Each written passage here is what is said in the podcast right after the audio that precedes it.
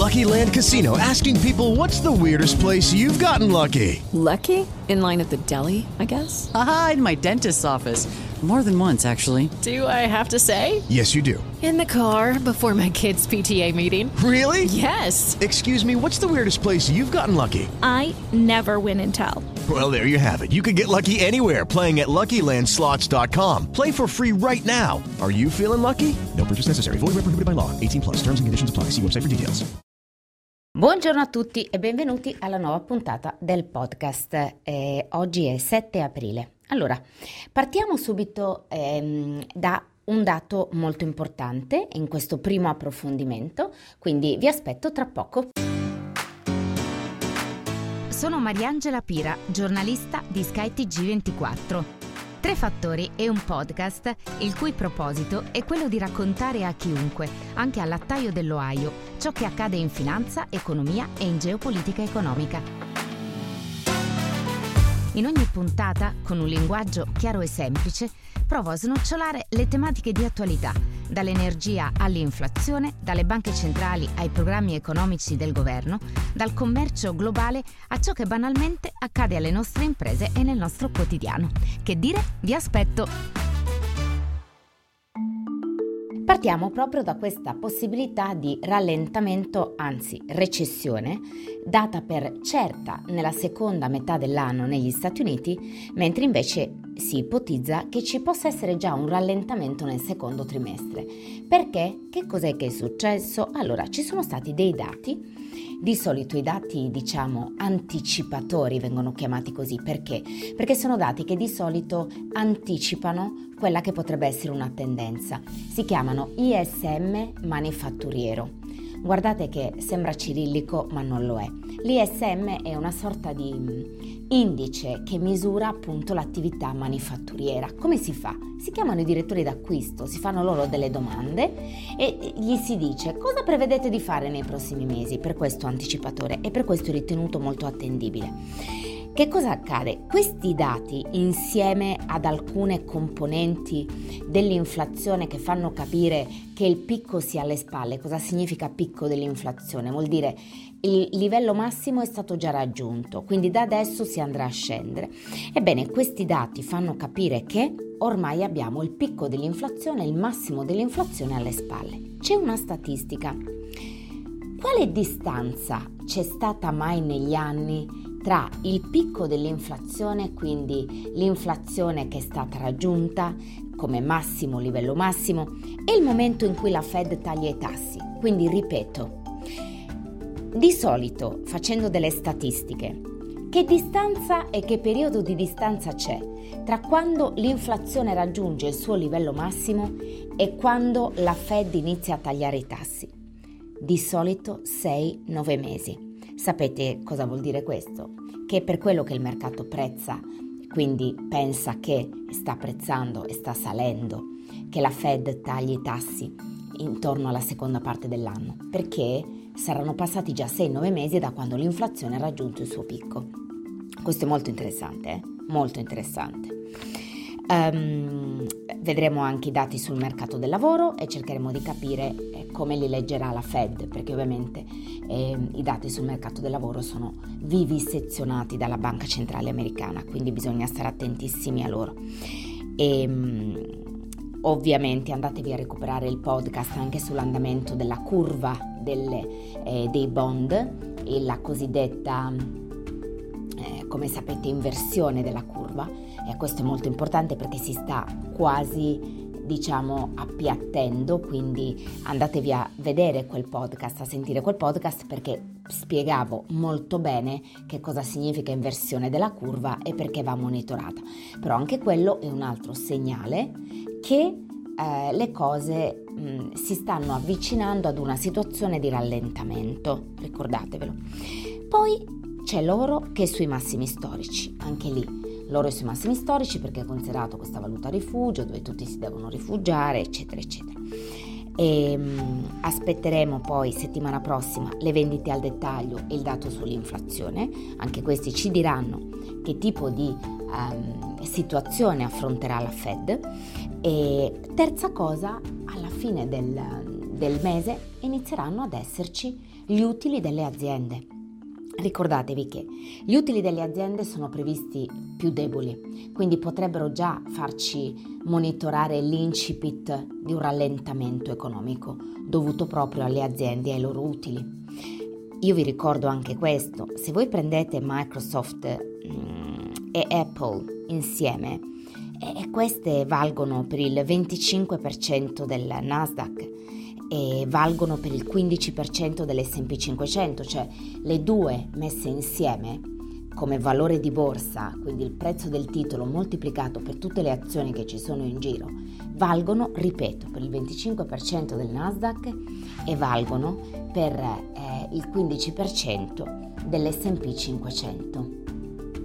Questo è molto importante perché ovviamente questo vuol dire eh, che i loro utili sono guardati a vista dal mercato, a vista, quindi li dovremo monitorare anche noi. Invece, secondo fattore di oggi, e partiamo proprio dalla politica estera. Perché vi dico questo? È perché, ehm, ritornando proprio alla geopolitica, che sapete mi piace molto, una nota su Macron. In chiave geopolitica la Francia può essere annoverata tra le nazioni imperialiste, a differenza di quelle economiciste, senza alcun giudizio di valore sul termine imperialista. In ambito geopolitico però sono le nazioni che pongono come direttiva decisionale una sorta di desiderio di potenza, di non dipendenza da altri stati. Anche per questo la Francia anni fa optò per il nucleare e non il gas, impedendo la costruzione di un gasdotto che collegasse la penisola iberica, piena di rigassificatori, ed il resto d'Europa.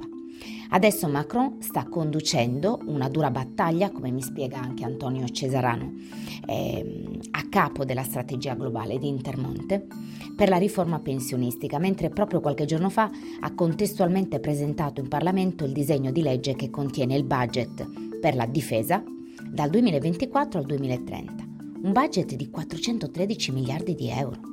Molto più alto del precedente, duemiladiciannove duemilaventicinque, che era di circa trecento miliardi di euro. Trovate un bell'articolo su Defense News, scritto appunto Defense News, su questo. Macron, anche con il suo viaggio in Cina di cui parlavamo oggi, segue sempre lo stesso eh, principio decisionale, eh, finalizzato a ribadire il senso di potenza sul fronte dei tavoli geopolitici globali, tra cui l'Ucraina. La Germania, di impronta invece economicista, è andata a novembre duemilaventidue da Xi Jinping, ma per motivi economici. De facto per tenere aperto il canale commerciale con la Cina, nel momento in cui quel Inflation Reduction Act americano, vi ricordate? È un piano che non ha niente a che fare con l'inflazione. L'inflazione era stata solo una boutade elettorale, perché eh, giustamente Biden diceva: se lo chiamo Inflation Reduction, riduzione dell'inflazione, faccio capire che è un piano perché l'inflazione smetta di pesare così tanto su, sulle tasche degli americani. Ma di fatto è un piano che vuol dire eh, ragazzi, se producete qua in, negli Stati Uniti vi daremo dei sussidi, e questo vale anche per le aziende europee. Su questo avevo registrato un video, come sapete. E, ovviamente questo Inflation Reduction Act, chiamato anche I R A, minaccia di chiudere il mercato americano su alcuni ambiti importanti. All'interno dell'I R A è previsto ad esempio un incentivo alle auto elettriche di settemilacinquecento dollari se di costo inferiore a cinquantacinquemila dollari, ehm, se prodotte però in buona parte eh, negli Stati Uniti.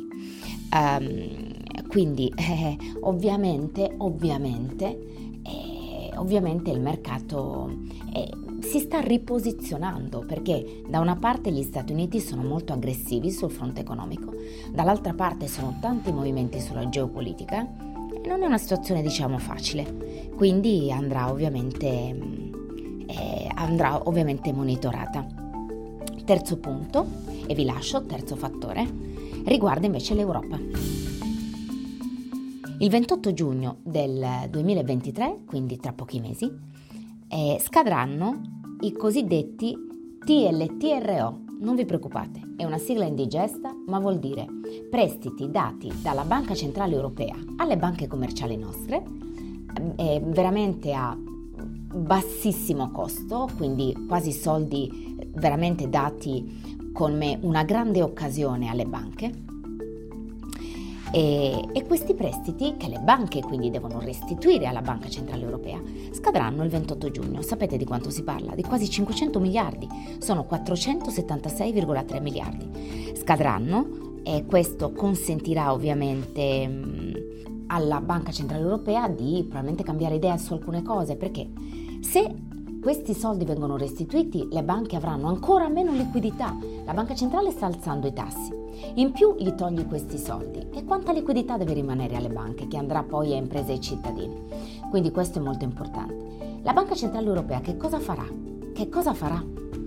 E quindi anche questo è molto importante, ovviamente, perché potrebbe, per esempio, cambiare idea e fare altre cose, oppure incentivare nuovi prestiti, fare nuovi programmi, nuove operazioni. Però questo è da monitorare, ragazzi, ricordate, se questa cosa accade è importante, perché comunque questo vuol dire che la Banca Centrale Europea toglierà liquidità alle banche, e questo è molto importante perché significa meno soldi alle imprese e meno soldi ai cittadini, posto che poi ci dovremmo chiedere: ma tutti questi soldi che ti ha dato la B C E in questi anni li hai dati veramente alle banche e ai cittadini? E lì dovremmo aprire una grandissima parentesi, però questo insomma è quello che sta succedendo. Vi ringrazio tanto per avermi seguito e vi do appuntamento alla prossima, al prossimo podcast. Buona Pasqua, buona Pasqua! Lucky Land Casino, asking people, what's the weirdest place you've gotten lucky? Lucky? In line at the deli, I guess? Aha, in my dentist's office. More than once, actually. Do I have to say? Yes, you do. In the car, before my kids' P T A meeting. Really? Yes. Excuse me, what's the weirdest place you've gotten lucky? I never win and tell. Well, there you have it. You can get lucky anywhere, playing at Lucky Land Slots dot com. Play for free right now. Are you feeling lucky? No purchase necessary. Void where prohibited by law. eighteen plus. Terms and conditions apply. See website for details.